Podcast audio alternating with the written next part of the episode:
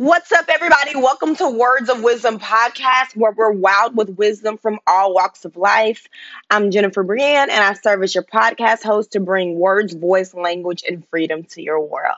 It's Wednesday, so let's wise up and let's talk about change, okay? Like, yes, let's talk about change because there's a lot of change happening in the world there's a lot of change uh, happening in society in um, our celebrities as far as their personal beliefs.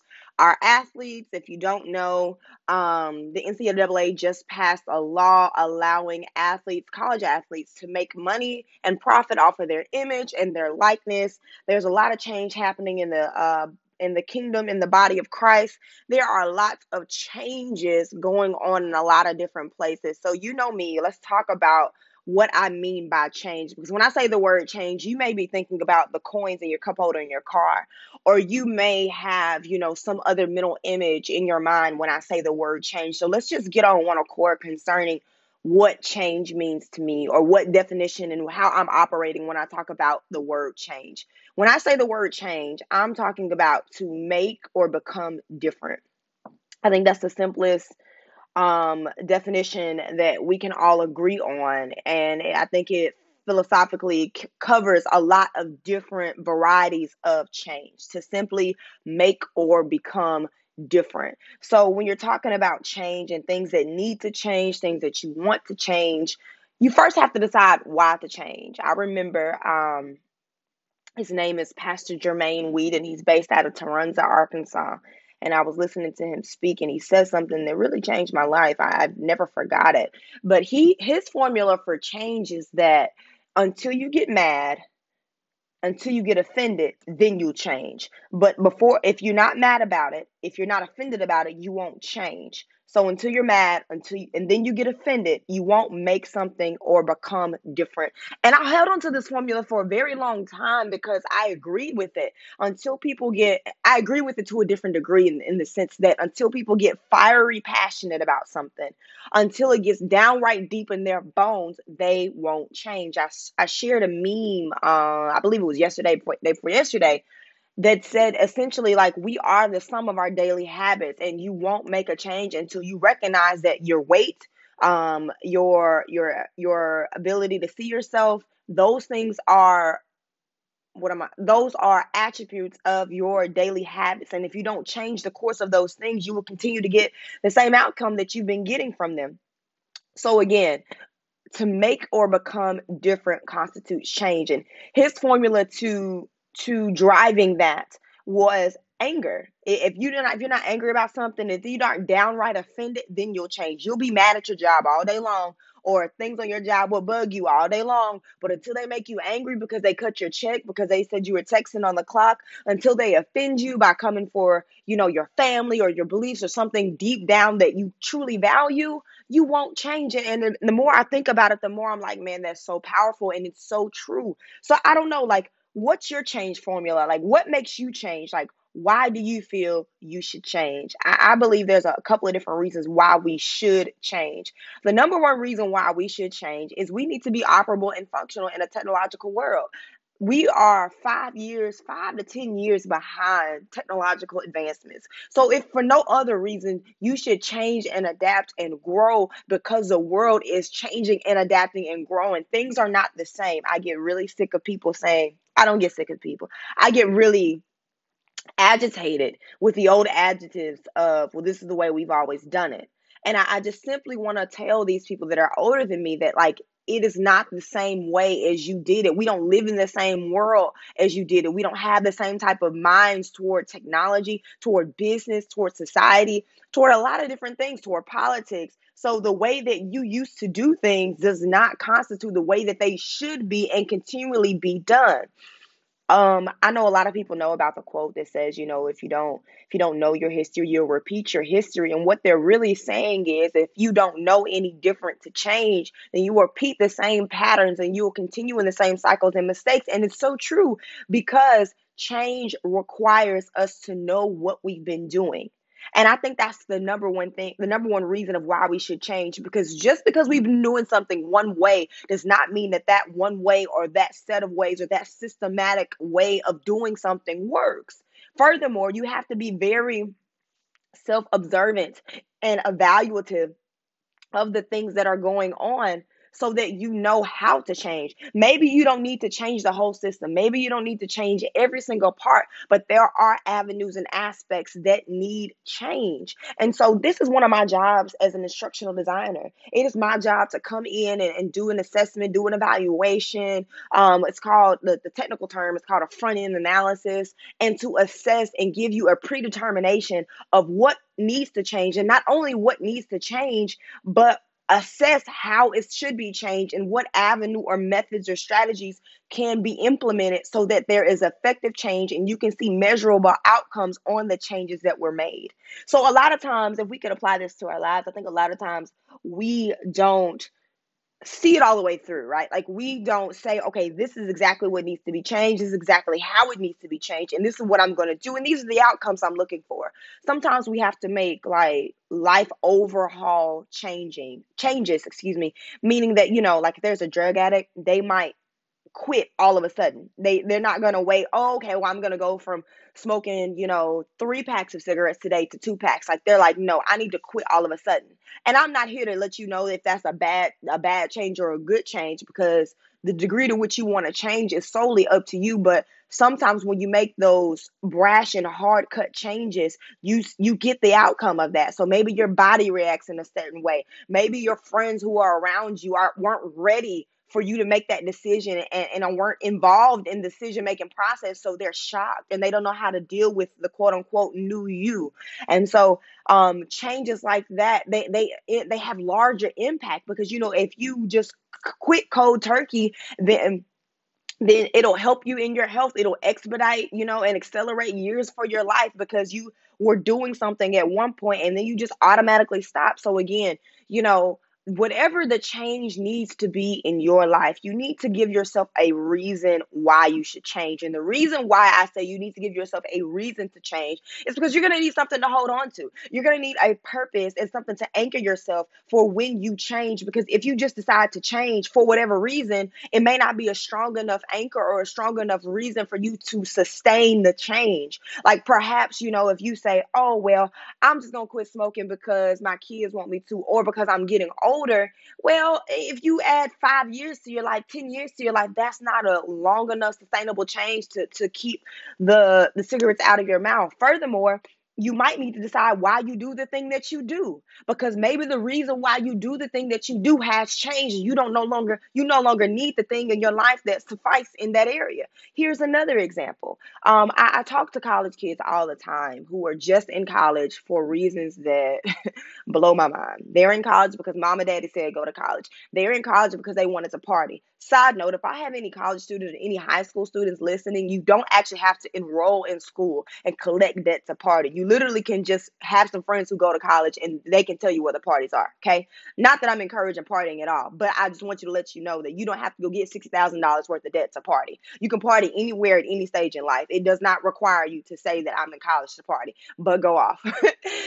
anyway, so you have people who say, you know, oh, I'm in college because I wanted to be at this college because my friends go to this college, or I wanted to be in college because I thought that was what I was supposed to do, and I have no idea what to do with my life now. Um, so all these various reasons why they are in college. So if I could give them one reason to change you know like you need to change the reason why you're there so that you change the outcome that you're going to get from being there. So now i say okay well let's let's talk about your purpose. Let's talk about what god called you to do. Let's talk about the degree that you're getting in the field that you're getting in and what the workforce looks like and what you need to do in order to be impactful in that workforce. Do you know that the area that you're in that you're going to have to get a master's in order to contend to get the type of lifestyle that you want out of that educational area? So when i start giving them different reasons behind um that that that thwarts or that trump their faulty reasons then they're willing to change their perspective. They're willing to change their course or to adapt their thinking so that they can get a better outcome of their desired action. Sometimes it's not that we need to change our action. Sometimes we need to change our perspective. Sometimes we need to change the reason why we're doing what we're doing so that we can get a deeper richer greater understanding or a deeper richer greater experience from the thing. Um a, a great example for this for me personally personally is dating and relationships. I had to change my perspective about what they were and not looking at what I can get from them, but what I can give to them. I had to start thinking about less less of oh well these are the things that society says about relationships like no i had to change my mind about what i wanted from my relationship and what i wanted from relationships in general not just romantic relationships no no no no i'm talking about friendships family ships, uh, co-workerships, networking ships, business relationships, and mentorship. I had to decide out of all of my relationships, what is it that I want out of these? And I started, and the people in my life can tell you, I had to ask some super hard questions to make some decisions so that I could change my world so that I could be fulfilled in all of my relationships. Listen, change can go from every single area in your life from the mi- most minute detail to the largest, biggest, life altering decision. I don't know what you need to change, but you should assess why that thing should change first. Now, this is now this is one of the fun things about identifying why something should change. One of the fun things about identifying why something should change is because the reason that piques you to want to change an area is a trigger. Sometimes it's an alarm to let you know that something's wrong, right? Like something's off, something's not something's not good, so to speak. You know, perhaps going back to the analogy of smoking, perhaps if you're a smoker and you may not be a smoker, maybe you're a drinker, whatever, you know, addict thing that you have going on, perhaps something something changes in your body right? Like maybe maybe you get you know uh really really sick out of nowhere and it alerts you to make a change. It alerts you to make a difference. It alerts you to say okay this is a problem and i'm going to have to change this so i don't get these bad health outcomes. So that could be a reason to change. It could be a reason to change because what you're doing and what you're inputting to your body or those daily habits I was telling you about have caused you to gain the weight, have caused you to be bound and free, and may have caused you not to be able to run around with your kids or not to be able to, you know, go as hard in the gym or go as long in the gym as you wanted to. Look, y'all, I must have got on the court. Um, for those of you who don't know, I used to be a, a college athlete and I used to spend hours in the gym. So you could technically say I've, I've spent probably about 15 years of my life playing basketball. Loved it, right? Anytime I get back on the court, it's always super emotional. I'm normally crying um, or starting to cry because all of these memories are flooding back and then my skill set is kind of slowly coming back. And so it is emotional moments, okay? So um this time i got back on the court and it was the exact same thing uh just you know a little bit a little bit of tears a little bit of emotion but i finally kind of got back into a rhythm and i and i was really i really enjoyed myself. I played which is a huge milestone because i haven't played in so long let me tell you. But one thing that changed for me in that setting was a realization that it doesn't have to be bitter you know because that time of my life is over it's actually sweet and i'm happy that that time of my life happened. But one thing that I did realize that needs to change in me moving forward is I got to get my butt up. I got to move. I got to work out. I got to go. You know what I'm saying? I I used to spend two and a half hours in the gym easily, loved it. But my lifestyle and where I am in my journey in this season of my life, I'm not able to commit that long in the gym. But I should and still and will employ at least a 30 minute segment every day in the gym because I wasn't able to go like I used to. Like old old hooping Jennifer versus now, oh my gosh, a major diff. Okay, like I was tired. Um, I was tired, and I actually lost because I was tired. I told the person I was playing against, I was like, okay, this how we gonna do this. Next shot I make wins because I was literally that tired. However, um, that's something that I realized that I needed to change in me. I needed to change my workout habits. They're not sufficient um, to to the way that they used to be, nor are they sufficient to the lifestyle and the longevity of life that I desire. So again, there may be a trigger. It may be something that you used to be able to do that you can't do anymore. It may be a comment from a loved one. Listen, we got to trust our loved ones. They see us in ways that we don't see ourselves. They see us more objectively than what we see ourselves. So perhaps they, you know, maybe it's not physical, maybe it's not your weight, maybe it's not your workout routine, maybe it's not, you know, an addiction or something that you may have. Perhaps they need you to change your attitude because you have a nasty attitude. Yeah, you you might have a nasty attitude, and maybe your spouse, your loved one, your significant other, your close friend, your your your daughter, your child, maybe somebody told you like, "Yo, your attitude stinks." And that needs to be a change in it. You need to figure out why you have a bad attitude. Like get to the root of that thing. Like what what really are you communicating through the frustration of a nasty clapback? You know? And then deeper than that after you get done assessing that okay well how are you going to like change your course so that you communicate clearly what you think and you feel without feeling threatened and the need to defend yourself? Those are things that need to that need to change and that you need to have conversation with yourself or your loved ones about because i guarantee you if they're coming to you about something that needs to be changed especially having to do with heart matters and something on the inside they've observed this thing you know they've thought about this thing and, and they're and they're coming to you because they love you and they don't want to see those negative actions negatively impacting your life. So again those are things that we can't bypass like change is good. I want to say that that's as my last point change is good. Change is not bad always now, now hear this with a grain of salt. Some change should not happen. We don't want to see people change for the worse. We don't want to see them go down life paths that you know lead them to to uh, being you know cracked out, addicted, um, you know, lost in prison, life license. We don't want to see that. So, but but change is good. Like because even if you change for the bad, guess what? You can change for the good. So as long as as you hear me through the lens of a positive change, of growth and developing change, of um, the purpose of change to better yourself, to better um, who you are, your family, you know, your roles in the workplace, uh, to to get promotion, to move forward, to evolve into a greater understanding of who you are. Those are the changes that we want to see come from your life. We don't want to see you change for the worse. We don't want to see, you know, negative things come out of your changes. But the beautiful thing is, unless you're making a life altering negative permanent decision, which those are the extreme values, you can there's still hope. Furthermore, we serve a God who is all powerful and all knowing, and nothing is impossible for him. So even if the doctors or somebody else tells you that that some change or something that you've done is impossible, just seek and have faith in the impossible God because all things are possible with him and all things are possible to those that believe. That's what the scripture says.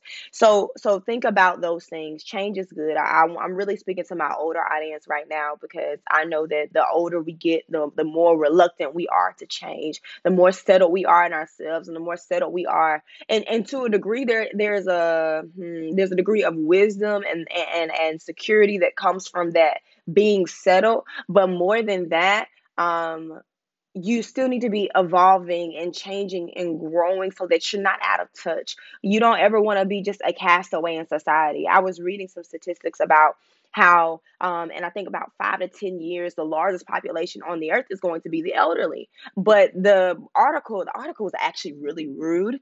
Um, so I won't quote it, but basically the article was like, what are we going to do with all these old people? The, the um, critical, and the critical care and the nursing home and hospice places are filling up and we're running out of nurses and we're it was very it was very very negative to be honest um but I didn't like it. Like I thought it was really rude. Like it, it made it it positioned old people as not being a contributor to the side to society and actually being a burden.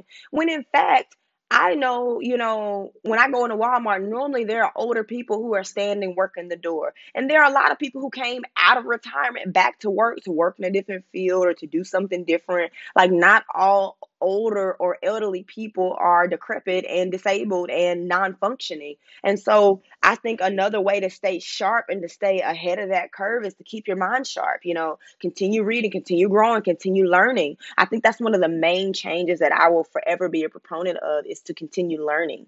Um, you always and forever want to continue to, to learn and grow. And, and, and even though it hurts my heart that, you know, elderly, which should be like the wise of our society, are treated just as castaways because they're not young and high functioning and super busy.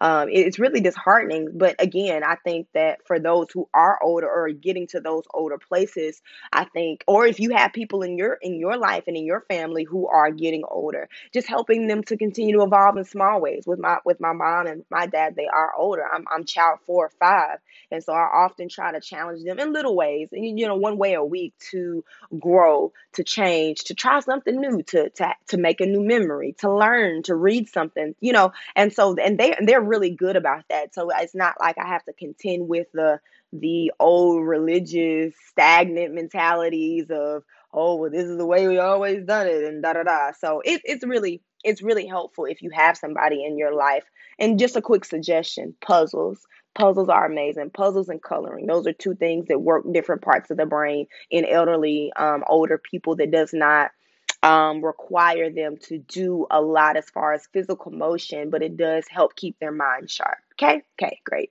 So um moving right along there's one one other thing that i wanted to mention before I, I, close this podcast out. And i wanted to be clear that i am speaking specifically to um, those within the body of christ. So if you do not consider yourself a believer if you have not confessed jesus christ as your lord and savior i pray that you would. And i pray that that's the romans 10 9 10 principle that if you confess with your mouth and believe in your heart that jesus is, is the uh, son of god and he was raised from the dead then you shall be saved. Because with the heart heart, um, with the mouth, with the heart and the mouth, confession is made unto salvation. So my prayer is that you will make that and that you will make Jesus Christ your Lord and Savior. But if you have not, there's no pressure um, for you to think that I am including you in this part of the conversation. Okay. But for those of you who have, for those of you who are walking this this faith path, for those of you who are journeying with Jesus every day, um, you are the ones I'm talking to. Um, I won't go into all of the pop news as of late,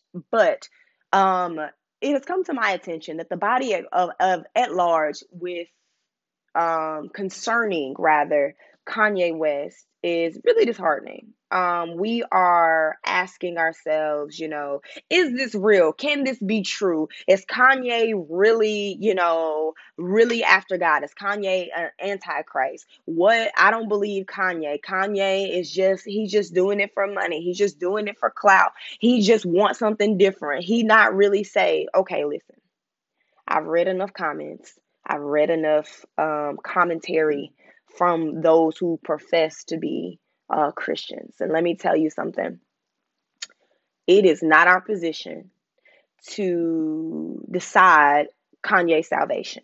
We are not Kanye's God. Based upon Kanye's confession, we are his brother in Christ. We are his brothers and sisters in Christ, and we need to uplift him as such. You know, we need to be behind him because more people look at the fruit of the matter right now. Look at the fruit. Okay. More people are coming to Christ, are asking questions about Jesus, are asking questions about the theology of the Lord and what he believes and why he believes what he believes than we have seen in a radically long time. And we should be rejoicing that someone from the secular world with much as much pull, as much influence, and as much weight is winning souls for the body of Christ. Okay. Let me help some of you traditional saints. The sounds that he's created on his album, those are secular like sounding sounds, but they are unto the Lord. So, because God is getting glory, who are we to bash a man in his past life? So, let's go there because if you are judging somebody from what they used to do, no matter how large of a platform or how public their business is, then who is who is God to save you? If God can't save Kanye, then God, then your your personal salvation is not is nullified. Your personal salvation doesn't mean anything. If the same Bible and the same God is unable to save Kanye, to transform his mind, to renew him, to win souls to Christ, then the same God is unable to save you. And I can show it to you scripturally because the Bible says that God is not the Son of Man that he should lie, nor the Son of Man that he should repent. And if he's begun a good work in us, he will perform it until the day of Jesus Christ, which also then means that he wishes that none should perish. None. Nobody. And Kanye is included in that nobody.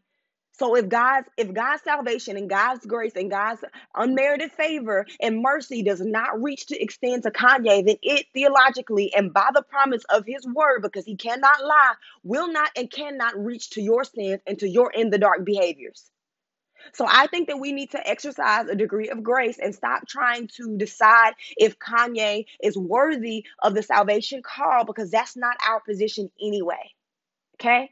I really think that we can get caught up in because we've seen a lot of his life um, displayed on the screens, displayed in his music. We see a lot of the a lot of his decisions and a lot of his outcomes. But again, that is not our place our place is to pray for those people who are coming to Christ radically excited. They're excited for the first time to go to church. I've read where some people have given their life to Christ who have never been to a church, but when Kanye started his and he like that was the first time they ever knew of the name of Jesus Christ. Furthermore, let me go ahead and step on some toes because I was talking to my friend about it the other day. And my friend was just like, why did it take Kanye? There are plenty of people who know about Christ, who know the fundamentals of the word, who can teach and preach you for lights out, day in, day out, front of the book, back of the book. Why did it take Kanye and his influence to persuade the masses to come to him? So instead of us pointing the finger at Kanye and saying, Kanye, Kanye, Kanye, Yeezy, Yeezy, Yeezy, how about let's focus on us? How come we have not seen a radical move of God through young people? And and why is it that we weren't able? And don't tell me it's because of celebrity status, because yes, that does have a degree in it. But you mean to tell me that we serve the God of all salvation, the God of the whole world, and you mean to tell me He can't raise up somebody who can stay true to Him that can win the masses? Not saying that there have not been radical moves of God through young people, through other celebrities, but I am saying, look at the magnitude, look at the impact. Look at the areas that he's that he's canvassed, you know, simply by his confession. So let, let's bring it down on a lower level because all of us aren't making millions and all of us aren't um, you know, a celebrity, right? So how many people have you brought to church in the last month? How many people in the last six months have you won for the kingdom? How many people have sat in a row or in a pew or sat beside you in church because the example and the radical um, excitement and the joy of the salvation that's displayed on your face? Or how many people hear you complain about serving? How many complete, comp- how many people hear you complain and whine about serving in the house and then the extra work and the extra time it takes to do the other things that need to be doing need to be done for the edifying of the kingdom? How many people don't even know you go to church? How many people don't want to go to your church because you say that you go to that church? How many people have you deterred from Christ because you're on your job cussing and lying and cheating and doing everything else that everyone else does, but then you put on your Sunday suit and you and you smile for your family picture after service? Oh, okay. Oh, okay. So again, I don't want to go toe to toe with anybody concerning Kanye. Of course, I will. But I mean, a lot of people was like, well, a lot of things that he says is off, and I don't totally agree with everything that he says. Look, he's a babe in the faith. Did you talk clearly when you were a babe?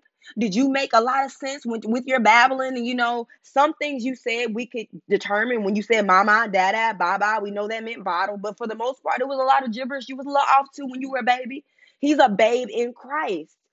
So again, um, let's not point fingers. Let's not cause division and rift amongst the body of Christ. There are enough things happening right now that you can put your energy and your focus on fighting real enemies and real forces of darkness and spiritual forces of evil in the heavenly realms as opposed to attacking him, especially when he's working with us and not against us. I don't, I don't, lastly, and I'm gonna wrap this Kanye thing up. I don't think that we should anticipate his fall well, it's just a season. He he gonna go back to who he was, and he's still who he is. He just like this, da da da. Okay, listen. Nobody is sitting around rooting for you to fail. Maybe the enemy of your soul, but for the most part, you have people around you that have accepted that you have a less than perfect past, and that you are doing your best every day to walk uh, to walk this walk. Okay. So again, I'm talking to my Christians. I'm not I'm not condemning sinners because you're a sinner. You're gonna sin. That makes sense. But I'm talking to the believers who have not embraced the fact that God is getting glory. That is what's most important. His name is being made great in the earth right now. And We should be rejoicing and be excited because you know the angels are around the throne rejoicing about the things that God is doing and he's and he's winning souls. So let's not partner with the enemy and putting our mouth on the vessel. Let's just walk this walk with him. Let's pray for him. Let's uplift him. That's all I got to say on Kanye because again, uh, I have not studied him in full to know exactly his theology or what he's been saying, but I do know that a lot of people have been challenging him. But more than him being challenged, I just want y'all to understand that there is fruit for the kingdom. And that because there was a change, a single decision change that took place in Kanye, there is a massive onslaught of people who are giving their life to Christ and who are coming into the knowledge of Jesus. And that is a reason to celebrate, not depreciate his value or to tear him down. And that's all. That's it. That's all. So change, guys. Go ahead and assess your life and think about what needs to change and be okay with accepting that it needs to change and make the changes accordingly. Govern yourselves, guys. I love you guys. Go ahead and follow me on everything. I would love to connect with you. Leave me a rating. Um, let me know what your favorite podcast is. Let me know if there's any content that you want to hear. Um, leave me a comment, a review. Um, subscribe to me. Go to my website. Let's connect. I want to know who you are, what you do, why you do. Um, that that you do and I can talk to you more. I'd love to get into personal because that's my vein. I love you guys, but until next time, y'all, peace, love, and hair grease.